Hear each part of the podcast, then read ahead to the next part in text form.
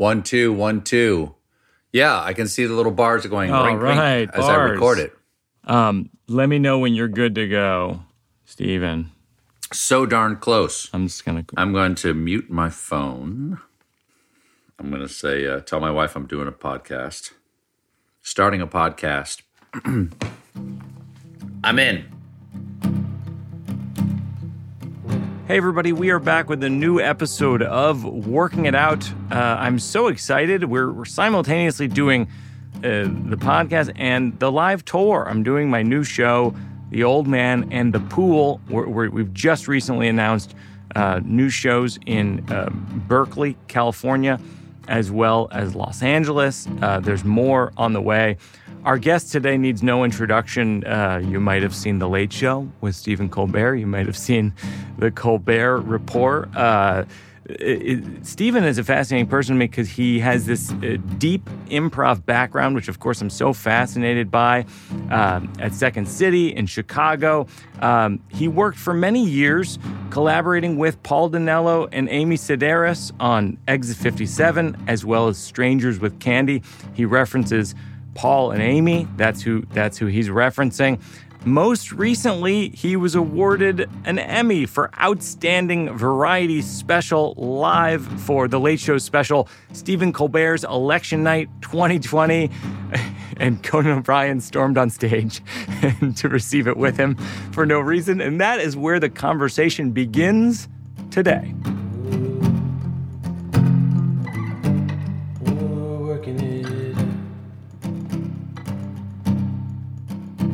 Congratulations to you and Conan O'Brien on your Emmy win. Thank you. It's a long time coming. He's been very patient. How did you how'd you feel on stage when Conan entered the stage and you realized he was on the stage with you? I think he got on stage before I did. Actually, so it felt it felt good. It felt right. Yeah. Conan's Conan's the first guy I ever tried to work with in late night. I'm no kidding. Yeah, he uh, he was just starting his show, and I was at Second City, and Robert Smigel, Yeah. who was his first exec, really liked me. He had seen me at, at Second City and Yeah. said, "I'm Conan, I want you to meet him." It didn't go well. it was like it wasn't a disaster. It was just that I don't think I said or did anything that Conan found funny at all. Yeah, yeah. And I, I, I pitched. I like sent like three packets. Wow. Yeah, and nothing. No kidding. Absolutely nothing. And it's re- incredibly gratifying to be friends now. Yeah, sure. Yeah. There's, there's no more late night wars, right? It's like it's in you know in the '90s. It's like there's all these wars. Everyone hated each other, and now you guys all seem to enjoy each other's company. Yeah, and it's not even like wars. It was just late night hard feelings. Anyway, Conan was the king of that night. yeah. All any of us they they clumped all the late night people together. Like there was it was us and SNL and uh, Conan's people and Oliver's people, and all we did was laugh at Conan all night. Oh, that's funny. It was wonderful. I, yeah, I was in a gathering, a social gathering with Conan and a bunch of comedians once, and he broke everybody at the dinner. I mean, he is just so he's so off the wall. Yeah, yeah. He's like pound for pound, just sitting around. He and Dana Carvey are the two funniest people. Oh, no kidding. Oh, Dana is devastatingly funny to to hang out with. Oh yeah, no, everything I've seen of his, uh, he kills me. Yeah, but Conan is uh, just about every minute. I mean, he's the sort of person that you go to dinner with him, and it's not like he's hogging the conversation. You just don't want him to stop. You just don't want him to stop talking. Re- I'm perfectly happy just to Yeah. be quiet. I'm gonna tell him that you said that he hogs the conversation.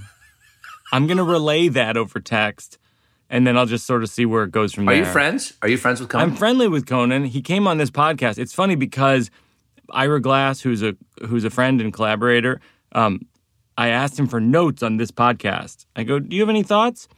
He goes, "When you had Conan on, you were very uh, intimidated." And I go, I know, because when I look up to people, I sound intimidated. What am I supposed to do? And I feel the same way about you. And then I actually was thinking, should I should I ask you, are you ever intimidated by your guests on your show? Mm. I mean, what what it, I'm sure uh, it's it's mostly musicians Oh, really? because if it's a comedian, I just want to have fun with them. right. You know, it's such a vacation for me. And even, and even if it's somebody who comes on old style, which means they've got material and you're setting them up for an answer and you've been giving you've been given a warning as to when that bit starts to wind down. Like perk up a little bit when they start mentioning uh, how their mother makes cutting boards now in her wood shop or whatever. Like that's when like you got to be ready to go on to the next beat. And which which is, is not my favorite because that's not an interview. That's not a conversation. But I'm very grateful for it because again, it's like I lay back. I don't have to do any work. I don't have to keep the balls in the air. Yeah. Like you might have to with say a sports figure. But what I mostly like is somebody who'll just riff. Just somebody you can you can you can just jump in and have fun with. Tig is really fun that way Oh, yeah. Tig Notaro is wonderful. you don't ne- she she has material but it's not important that she get to it yes. you're mostly you're mostly just fucking around and the audience is not it's not a hostile relationship to the audience but it's somewhat immaterial that they're there. You're ha- you're hanging out and riffing the way you might just in a writer's room which i adore. But imitated uh, i mean not imitated uh, it, what, what do you call it? Intimidated. Um, intimidated uh, intimidated kind of musicians intimidate me. No kidding. because I don't I don't get starstruck at uh, actors because while I'm not really an actor anymore, I kind of get what they do. yeah. I get the idea. And politicians, not really. There are very few that I really admire. Yeah. and that can be mild. Like talking to a president is a is a can be an intimidating thing. But and comedians again, I just want to play. But musicians, it's like magic. Yeah. How do they do Yeah, what how they are do? they doing this? I mean, I can play like ADG. I can play Froggy One Quarton with my, you know, for my kids on the guitar. But but how does well how does Jon Batiste or how does a real musician? That's real magic. They reach right into your chest and they do something to your heart and they change the chemistry of your brain from a distance. And for whatever reason, I think it's that mystery that truly intimidates me about musicians. If I if I truly love them. It's funny you say magic because you produced Derek DelGaudio and Frank Oz's show in and of itself, which is has components of magic in it. And Derek's a friend, and and Frank's a friend of mine as well. I love those guys. I love that show. I mean, mm-hmm. what drew you? Because you don't present or produce a lot of other people's shows. What drew you to that show in particular? Well, one of my producers, two of my producers, but the first one was a guy named Barry Julien. I don't know if you know Barry at all, but Barry is one of my co-execs, and he used to be my head writer. And he started off as a magician, Oh, and he and he knows my my feeling about magic is not hostile, but it's somewhat indifferent. I, I don't seek it, sure. But but I don't avoid. I don't avoid it. Yeah, I'm sure. like, oh, that must have taken a lot of time to figure out how to do that. that's my res- that's my response to magic. It's like, wow, that was a lot of lonely nights. Yeah, yeah, sure. Like that was, yeah. And in some way, I kind of feel that way about like musicians. Like, wow, that was a lot of your teenage years on your bed learning to to, to do arpeggios. And I feel the same way about magicians. Like, I really admire the amount of skill and the dedication and the control and the timing and all those things. I think Steve Martin in uh, Born Standing Up, Born Standing Up, which is right, is right up there on the shelf, actually. Oh. Born Standing Up talks about the, the relationship, the timing of of magic and comedy, how there's a relationship there. But anyway, so he said, "Go! It's not a magic show. It's he's a great magician. Like he's truly like a magician's magician. Like he can Yes. figure out things nobody else can figure out. People come to him. He figured out a kind of shuffle that no one like. There's been six shuffles for 300 years. now there's a seventh one, and he came up like he's he's a kind of guy who is an innovator. He's not just a master.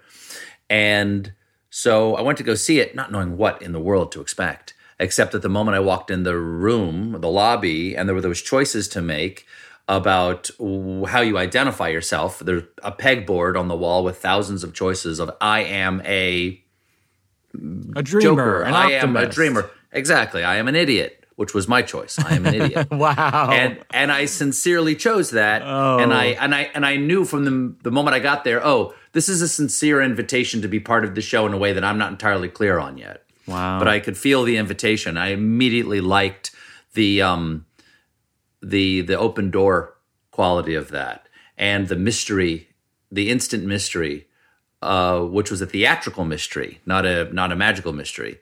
And and then the show is just both technically dazzling as as a magic show and emotionally uh adventurous what he's willing to talk about Yeah. and that i love that it that the show the real magic took place inside the mind and the heart of the person watching it Yeah. which i suppose like a great illusionist would say well that's where it's always happening yes. but but it actually had to do with uh, an act of love. I think it's very hard to do a show that gives a gift of loving the audience or allowing the audience to see their own beauty in the work. And that's what it was about. It was about love and perceiving your own beauty in yourself by perceiving it in others and and seeing yourself as having a common humanity.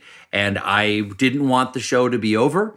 And when it was over in such a satisfying way, I didn't want to applaud. I didn't want anyone else yes. to applaud. I just wanted the silence to continue because I felt like all around my body there was this envelope, yes. uh, uh, one molecule of air thick all around my body that was perfectly still yeah. and I didn't want to. I didn't when I moved my hands, something precious would be lost.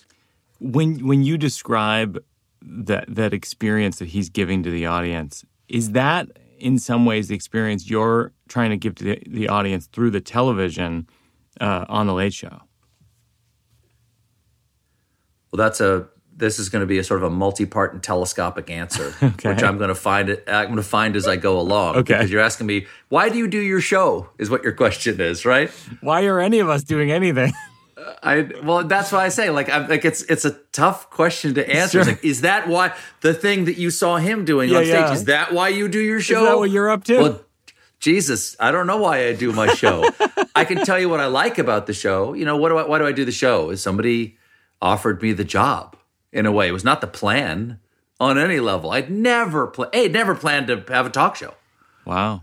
I would never plan to be. I mean, I was an actor was the goal. Yeah. The whole point was to be an actor, and and I think actor because there it seemed like something you could go learn how to do and then do it.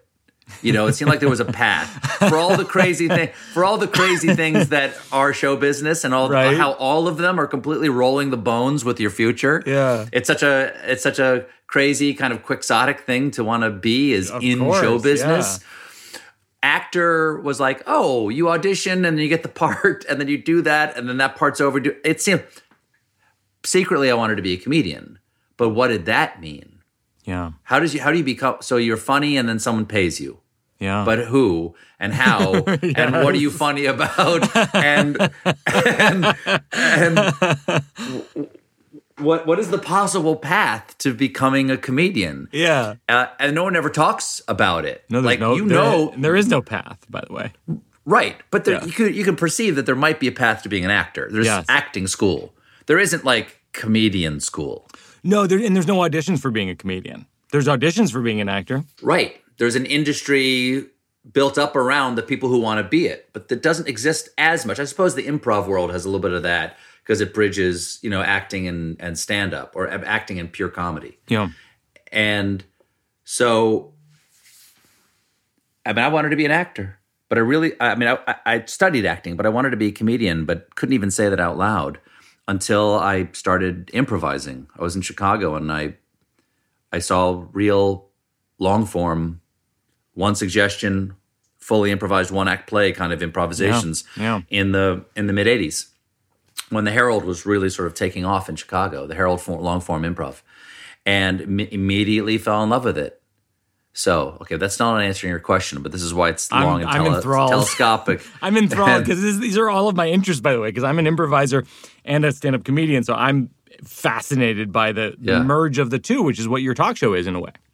Yeah, though I don't think of myself as a stand-up because I think you have to earn that title, and I never did. I never didn't do clubs. I didn't go on the road in that way. I, I've never come up with like a tight ten. Like I, I just don't have. I've never had to do the um, the mechanics of that and find my own art within it. Sure. You know, I've never, I've never actually. It seemed very lonely to me. It didn't have any interest for me. I like being on stage with other people and and kind of working out the material together Yeah. And and and it's like an act of love and friendship with the other person on stage who if everything if all else fails well i still like you and you still like me even if the if the audience is getting up en masse and walking out That's one of the best descriptions I've ever heard of why uh, co- comedic group work is is fun, even if it doesn't go well. right and sometimes the greatest joy is the failure Yeah.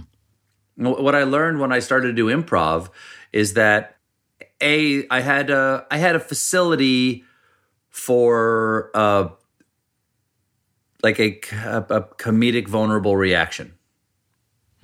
A- as opposed to like a quick mind which I've been accused of as well. Though I don't think it's actually all that quick. I think I just have like a broad reference level so I can I can pull things up very quickly. But actually like a quick response in a moment I'm not that kind of a quick comedic response in a moment I don't think I'm that great Okay.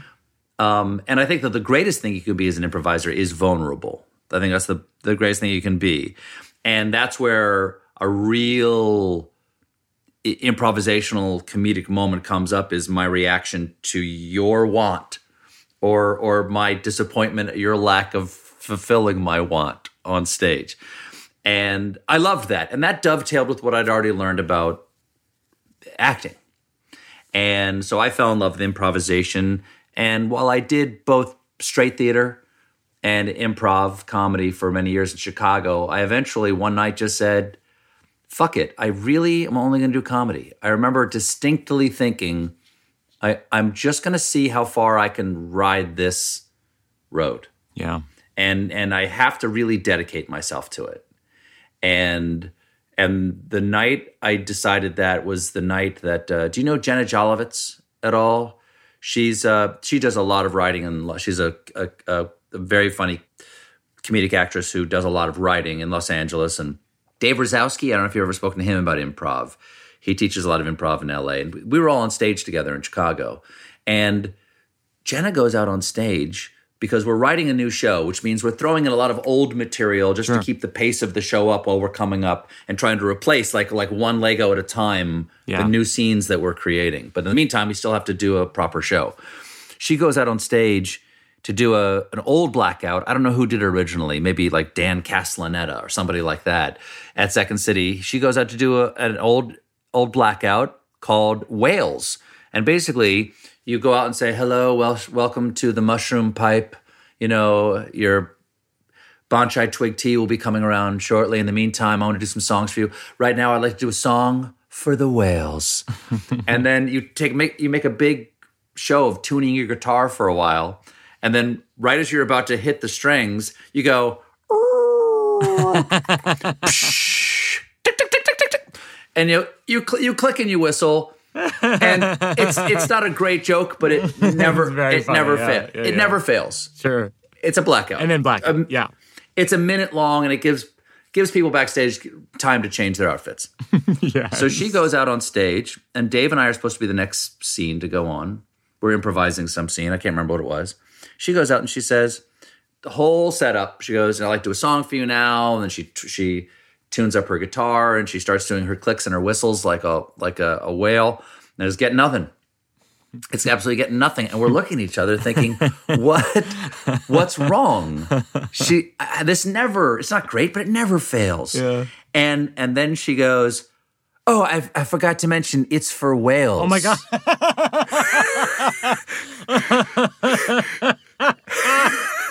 And she's oh, just Oh, been clicking great. and whistling for thirty seconds Oh my to gosh, nothing. that's so funny.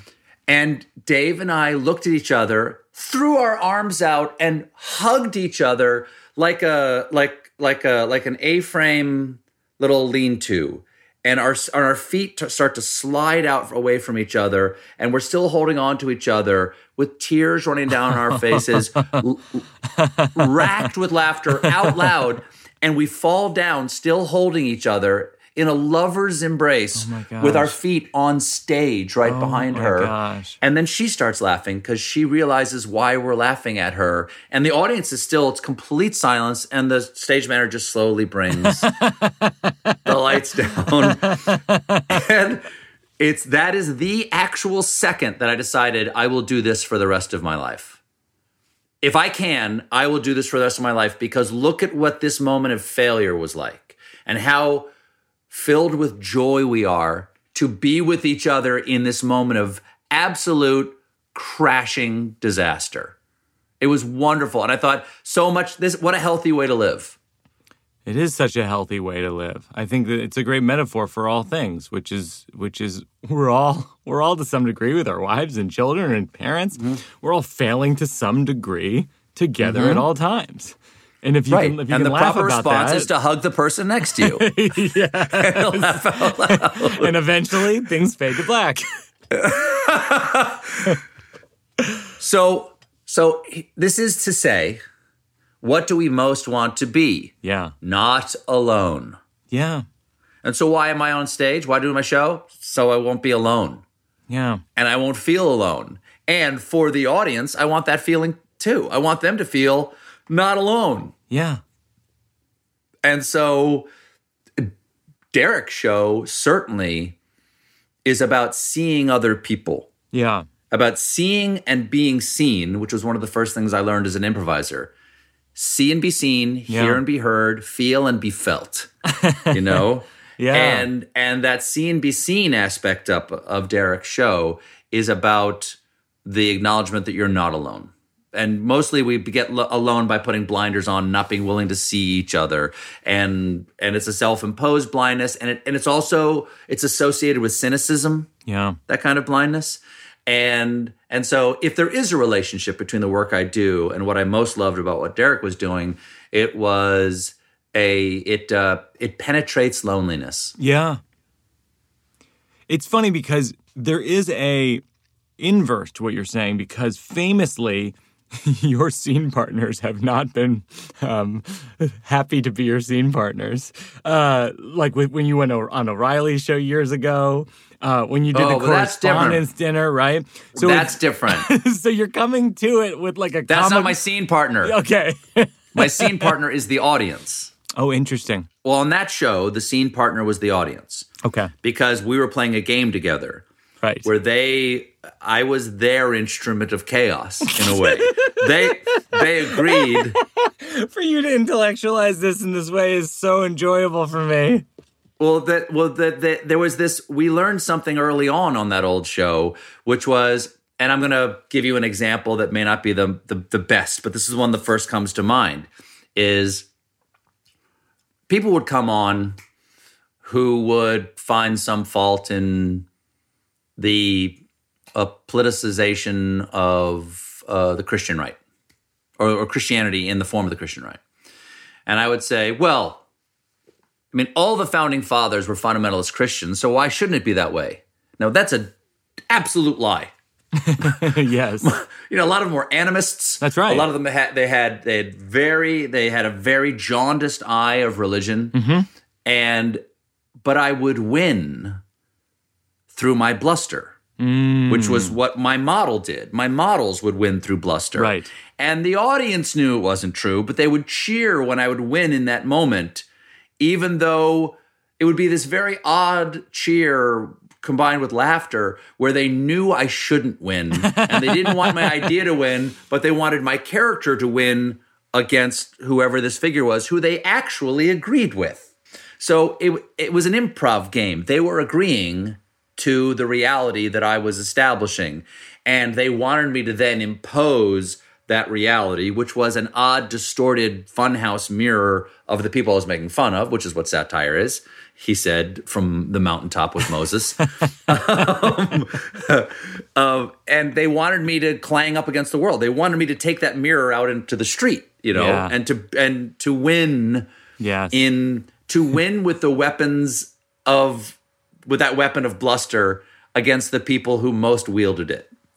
And so that's why the correspondence dinner or O'Reilly um, or testifying before Congress or whatever like that. All of that, all of that was about that. And and for me, I also wanted to see what it was like to do this kind of stuff for real.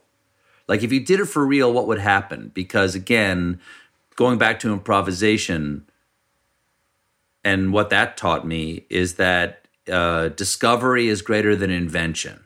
And that's why i like writing with somebody else is that i can invent a script as i'm writing it. It's rarely discovery. But if i write a script with you i might discover something about what you're saying that interests me and my interest then raises something in you that you didn't know was there which is a discovery for you. And there's this feedback loop of discovery. Yeah. and so that's why I really wanted a super PAC. I really wanted to run for president. I, re- I, I really wanted to go testify. I really wanted to see what really happens when you do it. What is the thing that's happening below the counter that nobody talks about? Right. Because you know that's oh we don't talk about the part. Let's just what's what's the part the audience sees. And I wanted the part that nobody saw to be what the audience sees. And and and because my character was interested in it, it then became performative even though it's not normally part of the performance.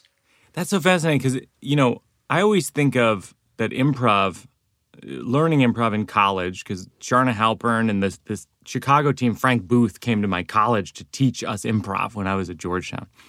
And it was very formative for me. I was a freshman in college and it and it changed my brain into thinking sort of yes and to everything everything in my life everything in relation to comedy or theater everything and it's e- and to this day it's how i write jokes.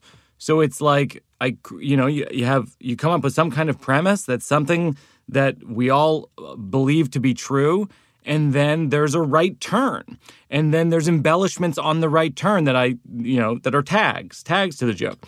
And improv in so many ways is is that same thing. It's it's a scene that's sort of a status quo and then there's a right turn and then you go go go go into that right turn Are you left-handed? yeah Because no one says right turn. oh that's so funny oh, that was a real left turn. It's always like, wow, that was a real left turn. Is the only way I've ever heard it said. Well, that was a real right turn. No, no, obviously everything's a right turn. That was a real left. ridiculous I feel so stupid. This is how I've been describing jokes to people for like 10 years. Um, and now I'm, for the first I- time, hey, Stephen Colbert calls me out and says, nobody says that. Well, I mean, it, maybe they do Uh, because I'm right-handed, you know, and I'm you know dextrocentric. But Yeah. maybe maybe people you know listening to this right now could could tweet on Left this to let us know. But I've only heard left turns. Left like, well, turn, that's a real left turn. I might have Yeah. to change that. But that's why I think the relationship between stand up and improv is actually very firm. People think of them as sort of a, po- you know, when I was coming up in the late 90s, early 2000s, there would be like the improv camp and the stand up camp, and they didn't really mingle. And I always thought that was so silly because they're actually sort of one and the same. They didn't mingle in Chicago. I mean, in my in my day, Yeah, that's I mean, what I, that's that, what that was I've like, heard. but but I'm before you. I mean, I'm I'm probably ten years ahead of you. Because I was because I started spring of '85. Spring of '85 was the first time I ever went to. I saw Del and Charna at at Cross Currents under the Belmont L in Chicago, and uh, I was just there just as a you know an audience member. I wasn't Yeah. studying, and I immediately thought I have to do this, and I don't know why. Oh, I love that. I got to do this and I don't know why. That's a great feeling, though. Yeah, it was it was almost like um, you know Richard Dre- Richard Dreyfuss with the potatoes trying to sculpt the Devil's Tower in Close Encounters. I'm like, damn it, this is this immediately was a a, a worm in my brain, and I started doing it constantly. And that that thing you were talking about is so true. When you start, I think if you're taught improv in a certain way, about agreement and addition and like the yes and of it, you know, which is it is both simplistic and also holistic at the same time. It is both like the the most facile reduction of what you need to do and also the hardest fucking thing to do. Yeah. And that's why it has a holistic quality. And it gets into every aspect of your life. I said yes to everything. I mean, it got me in trouble. Like I would, I never said no to anything, and everything anyone ever said sounded like the initiation at the beginning of a scene because I would hear behind every sentence a whole other story I didn't know about. And then it then it started getting down for me into I'd hear it behind individual words. I realized, and it's true, is what I discovered, is that behind every word there's a story if you start to dig. Oh wow. What does that I have I have a raft of etymological dictionaries on the bookshelf over to my right here because I got so obsessed after I started improvising, I got so obsessed with etymology. But what's the story behind this one word? Or or this one phrase, you know, the whole nine yards, whatever like that. Whatever that fr- what does that mean? Yeah. you know um and it it it I mean it changed the way I thought about communicating at all Did you you said you were saying sort of saying yes to everything, you know, and to good ends and bad ends. In the 90s when you were coming up in Chicago, did you ever say yes to something that you really regretted?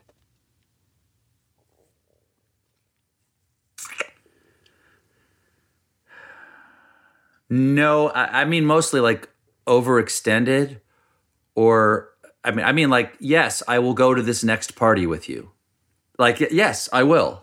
Or uh, but but never I mean it's not like I I said yes to projects. Bec- I, but I, I was often working in three at once because I didn't know what would catch fire. And and I was like oh I'll, do- I'll, I'll, I always had I had three jobs until I had the Colbert Report Oh wow. I was always working three jobs because I didn't know what where even when I was at the Daily Show, I only worked three days a week at the Daily Show. Oh wow. On Mondays on Mondays and Fridays I had off so I could do other jobs. Oh my gosh. So what were you doing? Like voice work or acting? Uh yeah. Uh usually a project with Paul and Amy. Oh wow. You know, shooting a film or writing a book or uh yeah, doing other little side uh, day projects or, you know, trying to working on a pilot, something like that. Always doing something else. When you're working with like Paul and Amy who you worked with for a long time, About 17 years. yeah. What's your cuz you did Exit 57 with them, Yeah, uh, Strangers with Candy. Strangers with Candy with them. Yeah, and then we were also we we we were all hired on the same day at Second City. Oh my gosh. That's Yeah. wild. What Toured okay, so and with then that with the- that group, what's your what's your rap? What's the thing that people give you a hard time about? Oh, I mean, What did I they what do they make fun of you about? oh, how seriously I took it really? is that I, I would never break on stage. I would never break. I would never fuck around. I would never deviate from scripted material, and and I would get really mad at them when they would. and and we'd be like, you know, we'd be like doing a show at Northwestern Colorado Community College in Rangely, Colorado. Yeah. And nobody out there knows how this scene's supposed to go. I mean, nobody in Chicago, nobody in Chicago knew how the scene was supposed to go. But in my head, I'm like, no, this this is the material. This is the written material. I'm a trained actor yes. and this is the material. And they, we were not friends when it started off. We were not oh. friends because I, they thought I had a stick up my ass, and and they were right. And and I thought Paul certainly. I mean, Amy, I just immediately saw such a such an extraordinary talent that I probably wouldn't meet again in my life. Oh, wow. There was something about there was something about her that I immediately thought, oh, that's really special, and all I want to do is is watch her on stage. And and I was so lucky to you know be somebody who wrote for her for years. That's what Paul and I mostly did. yeah. Um, we wrote for ourselves too, but yeah, yeah. She was the main character. Oh yeah, it was to serve like what can we do with her with Amy and her character, and it was such a joy and such a privilege to do. Um, but Paul, I thought was sort of like a troglodyte, knuckle dragger, um, barely literate, um, and which he kind of cultivated. to like, but it was it was purely cultivated. Like he Yeah. still kind of does it, but it's not really. You know, his dad is you know was the head of the clinical psychology department at DePaul University, Yeah. and and I caught him one day reading essays by Bertrand Russell. And I'm like, aha!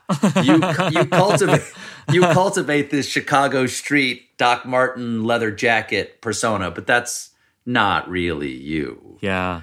and and after that one night they broke me on stage we were again somewhere out in the country, you know, in a small town, which we loved. I just, I, you know, there are very few places we went to over the years, you know, touring for years together. We, we didn't find something we just really loved about every little town we were in. So we're in this little town, and I'm supposed to go over to Amy and try to pick her up, I think, in the scene. That's how this scene starts. And and I tap her on the shoulder and she turns around and she's put in icky teeth. She's putting giant, like brown icky teeth in. And I burst out laughing. And I was so mad at myself that after the show was over, I went and locked myself in the bathroom. and, and they stood outside the bathroom going, You gonna cry? Oh like basically mocking me and beating on the door. And I something broke in me and I went, They're totally right. What am I doing? Oh like everyone, the audience liked it and they had a good time. And I'm I'm 24. Why aren't I enjoying myself more? And I I broke and I walked out of that bathroom a totally different guy. And and we basically I- I mean, we spent almost every day with each other for the next 15 years. Wow. Like there it was rarely a day went by when I didn't at least talk with them on the phone.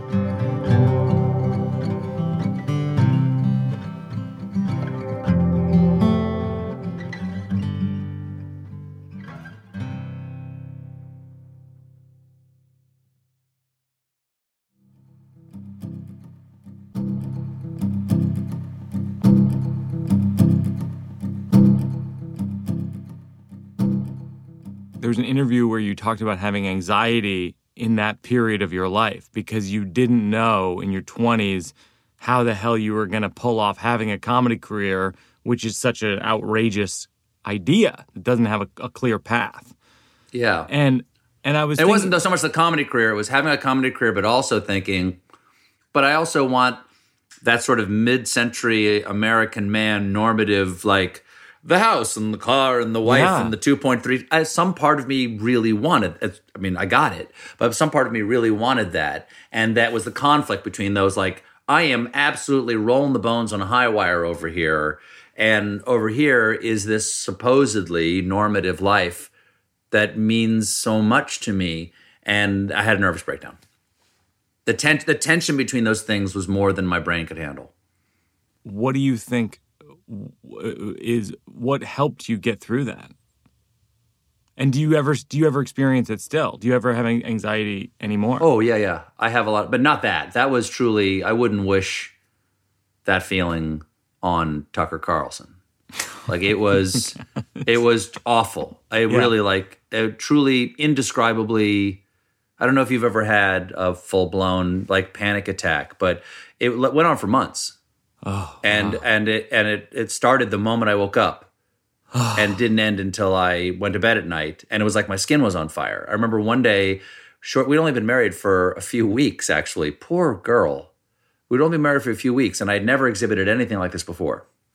And we lived in a fairly large apartment in Chicago, luckily, and there was a floating couch, meaning it wasn't against the wall. She came home, and I was I had my hands in my pockets, and I was walking in circles around the couch. Yeah. And she said, How was your day? And I said, You're looking at it. Because I had just walked in tight circles around Oh the couch gosh. for about eight hours. Oh my gosh. And that's and that that kept my brain from reaching some psychological tipping point if I could just keep moving forward. And it came about because I said no to something. Like you said, like when did getting saying yes get you into trouble? Yeah. I really got into trouble the first time I said no. I was offered a part at Steppenwolf.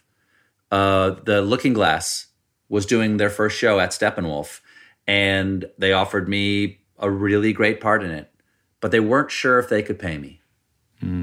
It would all depend upon how the box office went, and even if they did, it would be like an honorarium at the end of the run Yeah. and that's how they lived. And I said, uh, I'm married. I've made a promise I won't work for free anymore. I'm not going to do it. So I said no. And it's everything I wanted to do. And I said no. And I felt like, okay, your brain just betrayed your heart. And this is an irrecoverable uh, choice. Wow. And you will never, ever be confident in another decision again for the rest of your life because this was clearly the artistic choice, but you made a practical choice. And how can you be an artist? And it's all over.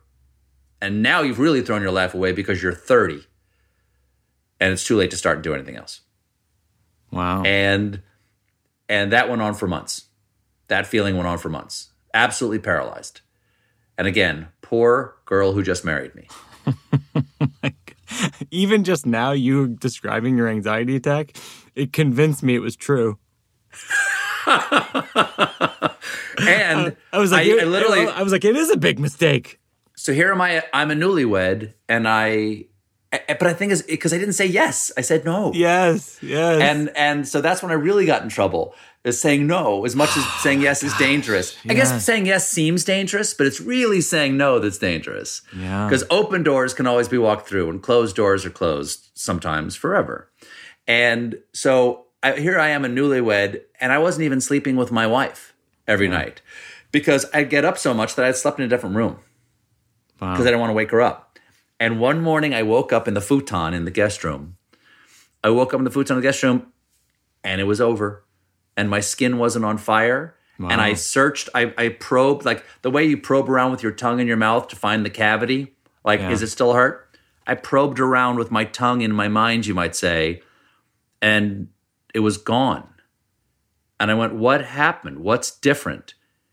And strange to say, it hadn't occurred to me immediately, but it took me a second to realize, oh, today's the first day that we're going to into rehearsal to write the new show. yeah. And you know, rehearsal at Second City is weird because they call it process now, but in our days it was just rehearsal, meaning you're going to start generating material that then you'll craft into like tight scenes, which will start to replace the old material. And I re- immediately realized the thing that had saved me was I got to create something today. Yeah. And then then that also scared me because I thought, oh, now I can never stop. Mm. Is that my fear was that I'd chosen the wrong thing for my life. Yeah. But and that terrified me. But then I realized I'd chosen exactly the right thing. But the r- exactly right thing was still just as unlikely as ever. if you know what I mean. You've convinced me again. You've convinced me your anxiety is justified again. Yeah, but but and then my adult not that I wasn't an adult then, but not as an adult as I am now. But my my mature anxiety is um way down with the coelacanths. It's Yeah. it's it's way down in the Marianas Trench. Yeah. You know, I, I I actually have to it takes a long time to crank one of those up and look at it and go, what is this about? Because things go pretty well for me now. So what is it? What is it that's actually still um gnawing Right. at the root, and it's and it's and it's really rooted things. But anyway, those were those were those were some. I think that's the anxiety that you've probably heard about before. Yeah. from my young life. Are This is- everyone on your show give answers this long? I think these are great answers. These are Hall of Fame answers. Okay, okay. Well, that's not. These that's are Hall nice. of Fame I, level answers. I don't know how to answer these questions any quicker because you're asking things like anxiety. What? Why do you do what you do? Why do ba- why do bad things happen to good people? Oh, Keep it God. snappy. Keep it mm-hmm. snappy. What was before God?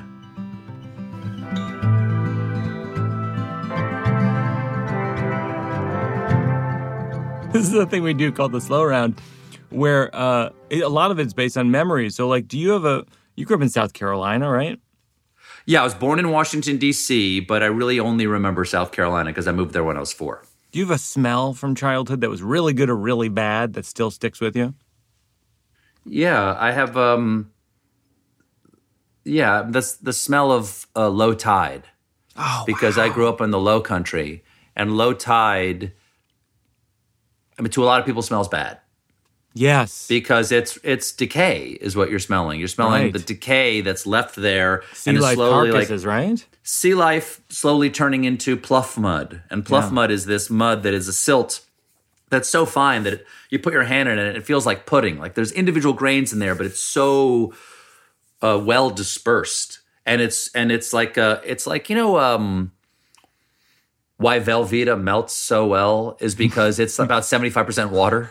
and basically, yeah, there's binders in there. They basically, to make Velveeta cheap, they put as much water as they possibly can in there, and it still holds the shape at room temperature. And that's why it, it melts instantly. And the same thing as Pluff Mud's like that. It it it's almost all water, but it looks like mud because it's got this. I, it's probably just like fish bodies holding it together, and that's that smell is really terrible to some people, and I love it. I love that smell. So much is held together from fish bodies. Hmm. So much depends. uh, that's so that's a good and bad smell. Yes. you know. And now, and this it's a it's a salty and uh, it's it's almost like too much umami smell.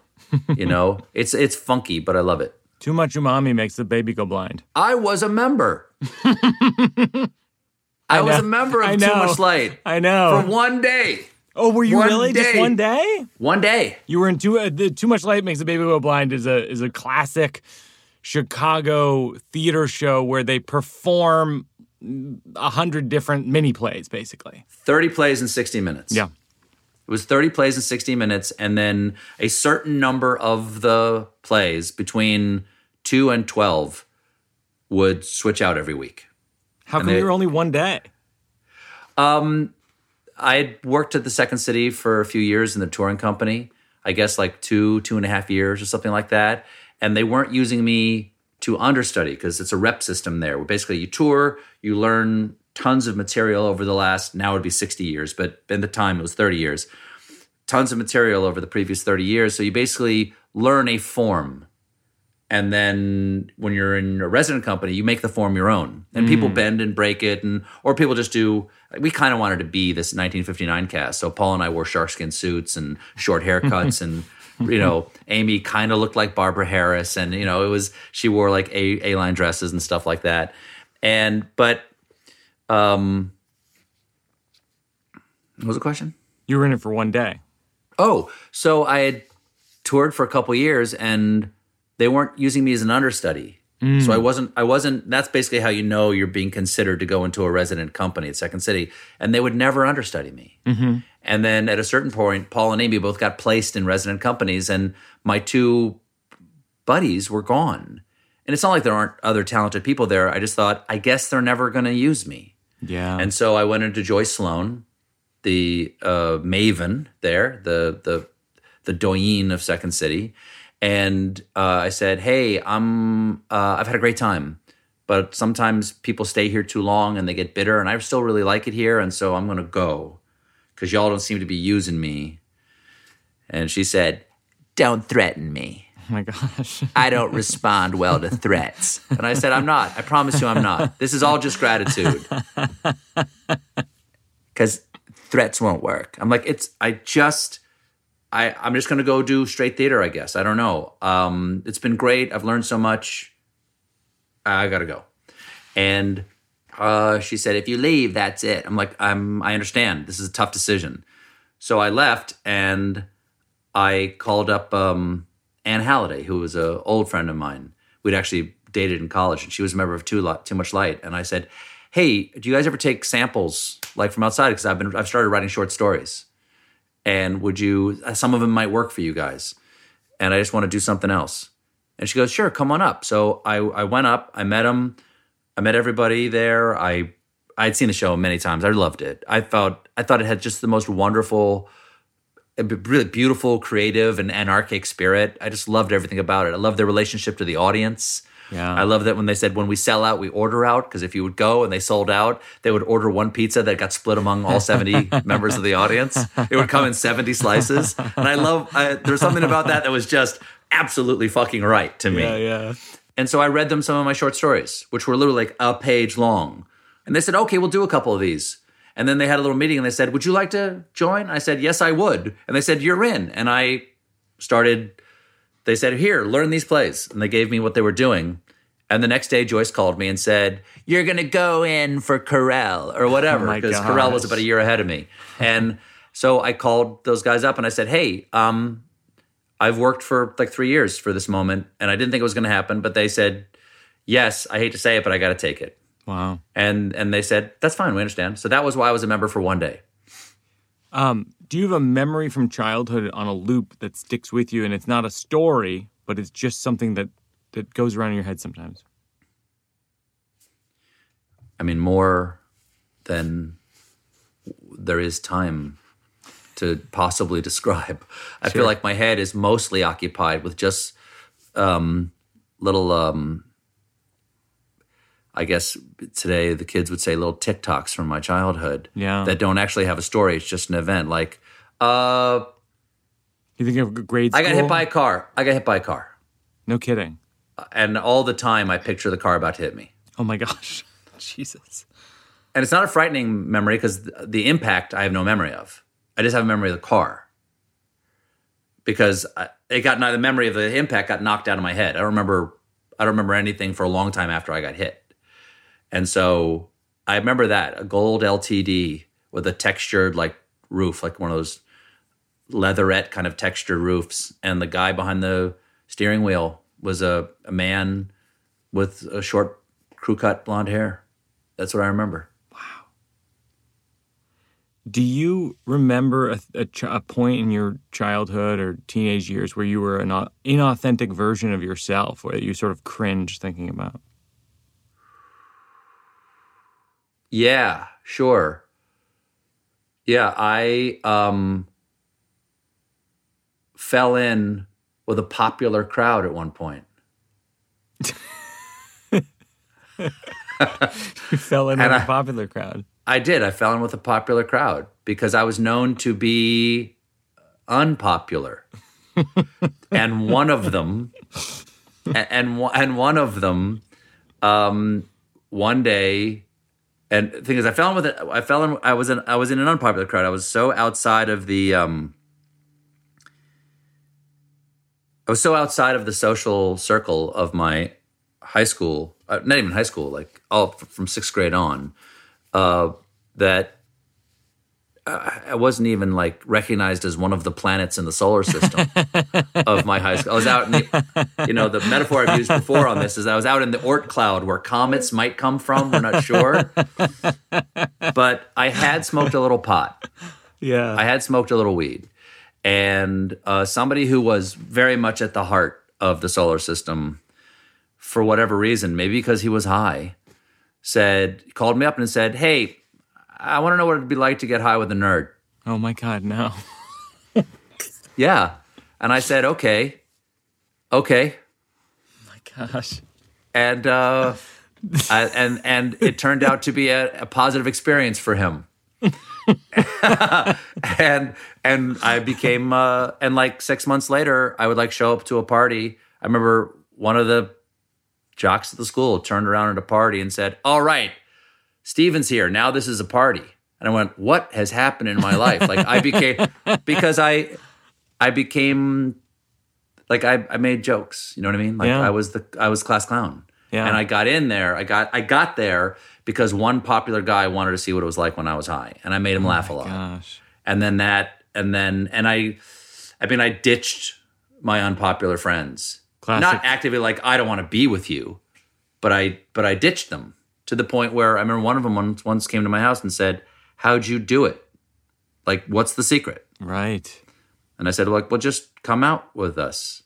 Like, uh, just come out with us and uh, let's, people will like you. Just come hang out. Right. And he's like, no, I need you to give me the, like the, the A squared plus B squared equals C squared about this. I, need, I need you to give me the AP lit, you know, a sentence diagram Yeah. of how you did it. And I'm like, I don't know. Yeah. I don't really know. And uh, I, I, I did not consider my friends' feelings uh, to the degree that now I perceive of as um, callous and Yeah. self-centered. And uh, I have a fair amount of shame associated with it. Yeah. It was 40 years ago, but I still, I, it's I'm important. still, I think it's important that you feel some I still, shame over I that. still, I still feel some shame over that. Um, I'm still friends. I'm still friends with the, the unpopular I- friends from Yes. South Carolina. Okay. and I'm not. I mean, You're not friends with popular kids. Well, I don't have an active break with them, you know, though I don't want to ask them who they voted for. I don't have an active break with them, but it just it it's not as it, it is it has not um it has not been as nutritious as a relationship as one would want in your later life. Speaking of which, my brother Joe uh, wanted to chime in at some point that he he he would request you um, run for uh, Senate in South Carolina at some point at your leisure. Okay, I hate to disappoint your brother, but no fucking way. I had a feeling it might be something like that. Yeah, I mean, it's bad enough that people mistake me for the news. Yes. no, I know. For a politician, yeah. tell your brother I'm deeply insulted.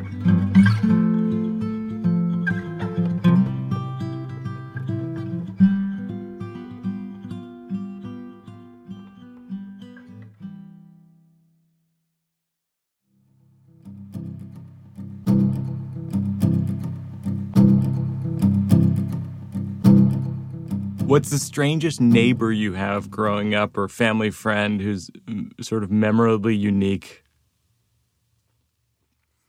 Well, there's a fair there's a fair competition growing up on Willow Lake Road in James Island, South Carolina. Okay, here's weird. So Willow Lake, small lake. Up the street from us, there was a family from Shreveport, Louisiana. And, you know, South Carolina is southern. As my father used to say, all roads lead north from South Carolina. yes. But I'd never met anybody from Shreveport, Louisiana. That's real southern. Yeah. And this family who were called the the Straums, and uh, and however you said their name, they would say Straum and he would say Strom. And you're like Strom. And, you're like, I'm sorry. Are you saying? Are you saying? Are you saying strong like a strong man? And they would go Strom. And you're like, is it Straum? Oh like the. German name Strom? And they go Strom. And so never, no idea to this day exactly what the name was. But they had three girls, two boys and three girls, and the three girls in the middle were named Stormy, Misty, and Dusty. And they were born on the same day, different years and and then the oldest boy was named the youngest boy was named Percy, and the oldest boy was named Gator. And I can feel my accent coming back just talking about this family. Gator. And and Gator taught me how to throw a knife. Oh my gosh. and so I'm I'm okay with throwing knives. I can I can uh, I can from a fair uh, from a fair distance I can sink a knife into a tree or wow. a whatever a target or something like that. I'm pretty I'm I'm pretty good at it. I was we we went to Russia a couple years ago, and I met with some billionaire who had a dungeon like martial arts lab, and he was like, "Here, throw these knives. Can you throw these knives?" And I'm sinking knives into the board. He's like, "Ah, not bad." I'm like, "Thank you, Gator. You taught me when I was like eight, and I've t- and I taught my kids too. I got each of the kids. I bought them. Um, my daughter wasn't interested. I offered. I offered." But my sons were really interested, so I bought them each like really kind of sh- cheap knives yeah. from a hardware store and I engraved their names with a Dremel into the handles. And I go, now I want you to keep this in your bedside table. Oh my gosh. And if an intruder comes in, I'm going to teach you how to protect the family by catching them right in the sternum as they're oh, coming oh up the gosh. steps. and they still have them. They're, I mean, they're they're all gone now, but in their bedside tables, those yeah. knives are still up there. So don't come into my house, fucker. Oh no, I get it. I get because it. I've got one in my bedside um, table. Do you think I didn't get one for Dad? Mine just says Dad in the handle. that reminds me of a bit I wrote a few years ago, which is I was in I want to say it was in Georgia once at a, an airport, and this woman. I was at a rental car agency in a garage, and this woman from about 30 feet away goes, she goes, this is, and this is how I heard it. I don't know what she said, but she goes, she had a very thick accent. She goes, zip, zip, zip, zip, zip, zip, the hat. And the only word that I understood was the word hat. And I, and I, and I, and I go, uh, what? and she goes, zip, zip, zip, zip, zip, a hat. And I was like, oh no, because, you know, you can't ask twice. Right. And and uh, and I was I'm looking for context clues, and I'm wearing a baseball cap, and I go, yeah, this is some kind of hat. And she goes, no, dip, dip, dip, dip, dip, dip, dip a hat. And then I thought, I guess I will never know this person. Uh, there are just are there are some accents in this country. It's like your Strom story. I just I can't I can't suss it out. There was a, a commercial when I was growing up in South Carolina, in Charleston, uh, for a store that still exists. It used to be called Gerald's Recaps. You know, like a retreaded tire. Yeah. Gerald's Recaps. And now it's ter- now it's Gerald's Tires and Brakes, but it's still the same thing. They have this international orange building where you'd go in and get your recaps done. And it was always it was always uh, the ad was always um, a rotating tire, and the inside of it was clearly green screen because they would as the tire would come around, another testimonial face would appear in the tire to talk about how great the service was at Gerald's. And there was uh, there was there was this guy and I'll never for the, my this might be what I say on my deathbed. My grandchildren will say, "Why did Grandpa say that?" and this is what his testimony his testimony was this: "I find I get better mileage with the ones that are on than the ones that are put it on there." and you know exactly what he means. Right. I find I got better mileage with the ones that are on than the ones that are put it on there. I can't believe. And I'm it. sure I'm sure it means the retreads actually give him better mileage than the car the, the stock tires that came Yeah. when I bought it from the dealership. And if you break it down slowly, he's going, I find I get better mileage with the ones that it on than the ones that put it on there. And and that's when I really when I really need to like plug into an authentic South Carolina, not Charleston, which is a different thing, but an authentic South Carolina accent. That's what I got to say. I'll say that backstage myself. That's beautiful. That's my hook. I don't have. I don't usually ask this as a slow round question, but because I look up to you comedically, but also personally, you're a father and you've raised kids that are grown now. Yeah. Um, yeah, they're like my my youngest is is going to turn 20 soon. My daughter's six. What's the best advice you would give about uh, raising a child? The best advice that I ever got was from Maurice Sendak. I had the opportunity to interview him out on his farm. Wow. And I asked him, "What do you I'm a he didn't have children, but he wrote he wrote books that people perceived as being for children, though he didn't. Oh, interesting. I didn't know that. No, he never. He goes, I don't write for children. I write books. Somebody said this must be for a child. I just write books. But we talked about children and what children need, like how to be a good parent. You know, Yeah. the things, the thing that he, in some ways, maybe he didn't get. Yeah. And and I asked his advice, same kind of advice, and he said, love them, Yeah. love them completely. Yeah. And now, what does that mean is up to everybody. But I actually think it's like yes and. It is so simplistic and yet so holistic at the same time that if you can't find the advice in the sentence yes and, and you can't find the, the, the advice in the sentence love them completely, Yeah. then I've already failed as a parent if I can't find it within the confines of that sentence. That's that's profound. I'm a very profound person, Mike Birbiglia. I, you're saying it in jest, Stephen, but I'm, I'm not gonna- joking. I'm not. Am I smiling? am I so much as cracking a fucking smile right now, Birbiglia? Oh my God, this has turned so hostile. I one of my favorite. One of my favorite jokes. I did it for years. I don't do it anymore, but I would do it every time someone would say, "Oh, that was nice." Like say like, you know, Yeah. that was, say that. That was nice. Yeah, that was nice. Yeah, I'm a nice fucking person. I like that. You're acting like you're fucking surprised that I did something nice. You know what? Fuck you. that's Fuck nice. you for saying I'm that was nice of me. Oh, yeah, you seem like a human being. I am a fucking human being.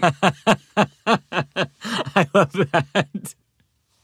and well, I'm glad you do because Yeah. a lot of people don't. Yeah, I enjoy that. That that joke went right by a lot of people. Well, I the the material that I was going to run by you today is um is have ha, does have to do with parenting.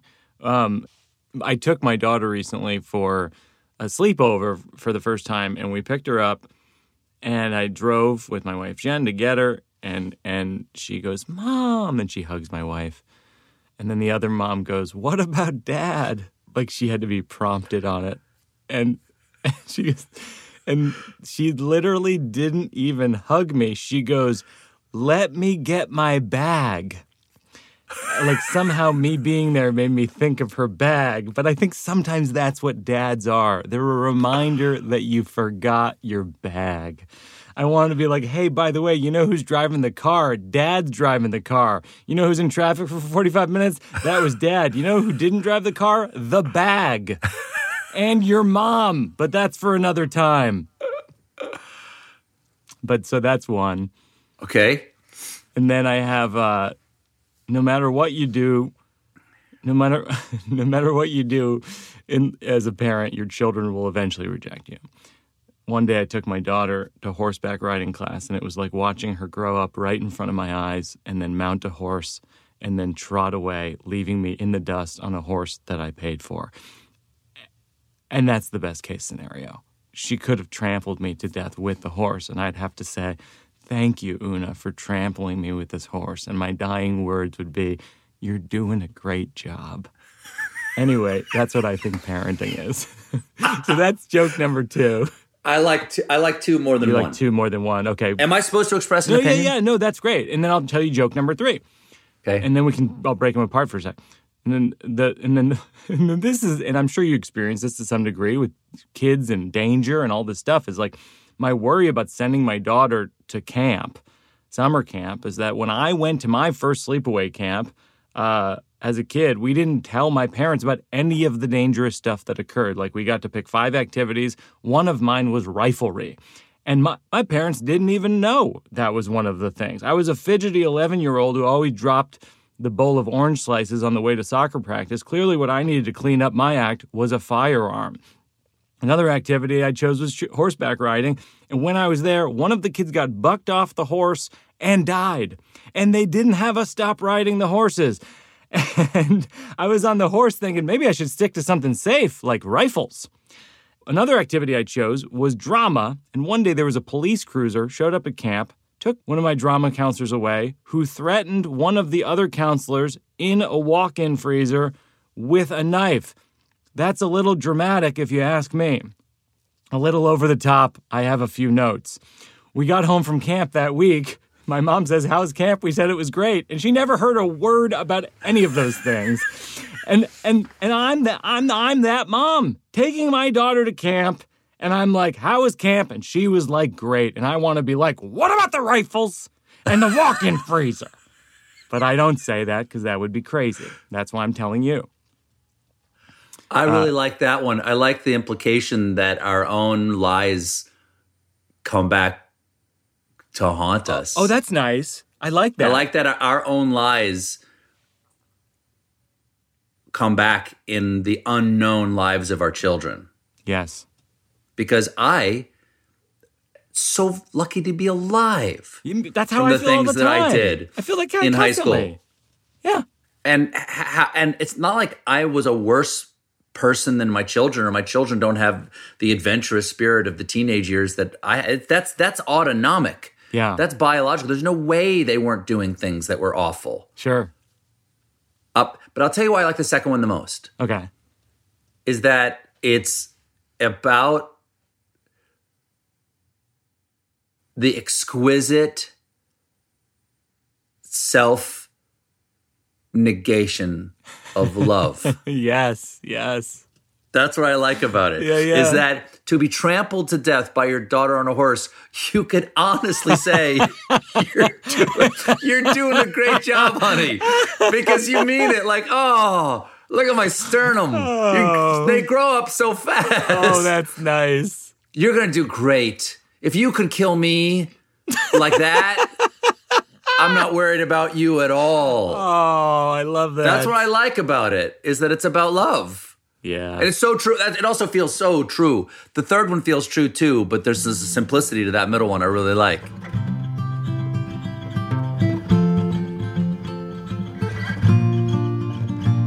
So, so the final thing that we end on is working it out for a cause, and you choose a, a, a nonprofit that I will donate to and link to in the show notes, and encourage people to donate to as well. Oh, great.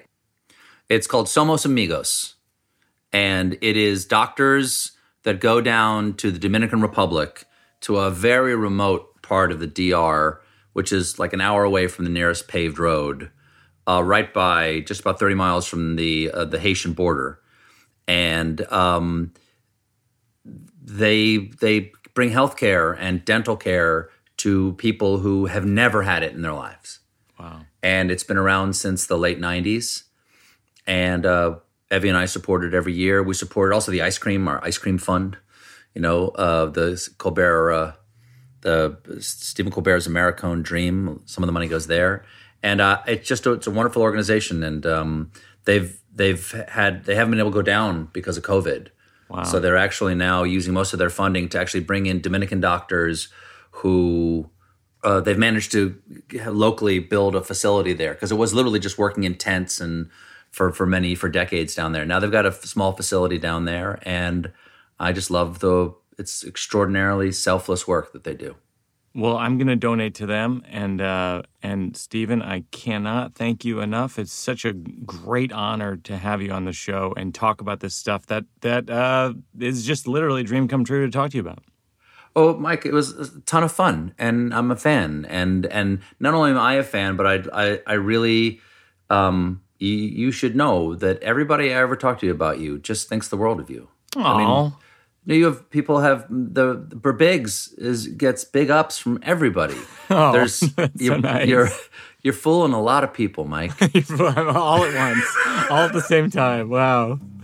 Well, I, you have my vote for Senate in South Carolina, sir. it's done. Working it out, cause it's not done. We're working it out, cause there's no one. That's going to do it for another episode of Working It Out with Stephen Colbert. Uh, y- you know where to find him. He's he's uh, Stephen at home in various social media places. He's on the Late Show with Stephen Colbert. Um, thank you for joining us. If you're enjoying the show, go on Apple Podcasts or one of the other uh, user review sites and throw us some stars, a review. The producers of Working It Out are myself, along with Peter Salomon and Joseph Birbiglia. Consulting producer Seth Barrish, sound mix by Kate Belinsky, sound engineer Alan Gus, associate producer Mabel Lewis. Thanks to my consigliere Mike Berkowitz, as well as Marissa Hurwitz and Josh Upfall. Special thanks, as always, to Jack Antonoff and Bleachers for their music. They are on tour right now. As always, a special thanks to my wife, the poet J. Hope Stein. Our book, The New One, is at your local bookstore. It is uh, perfect timing for the holiday season. As always, a special thanks to my daughter Oona, who created a radio fort made of pillows. Thanks most of all to you who have listened. Tell your friends, tell your enemies. We're working it out. See you next time, everybody.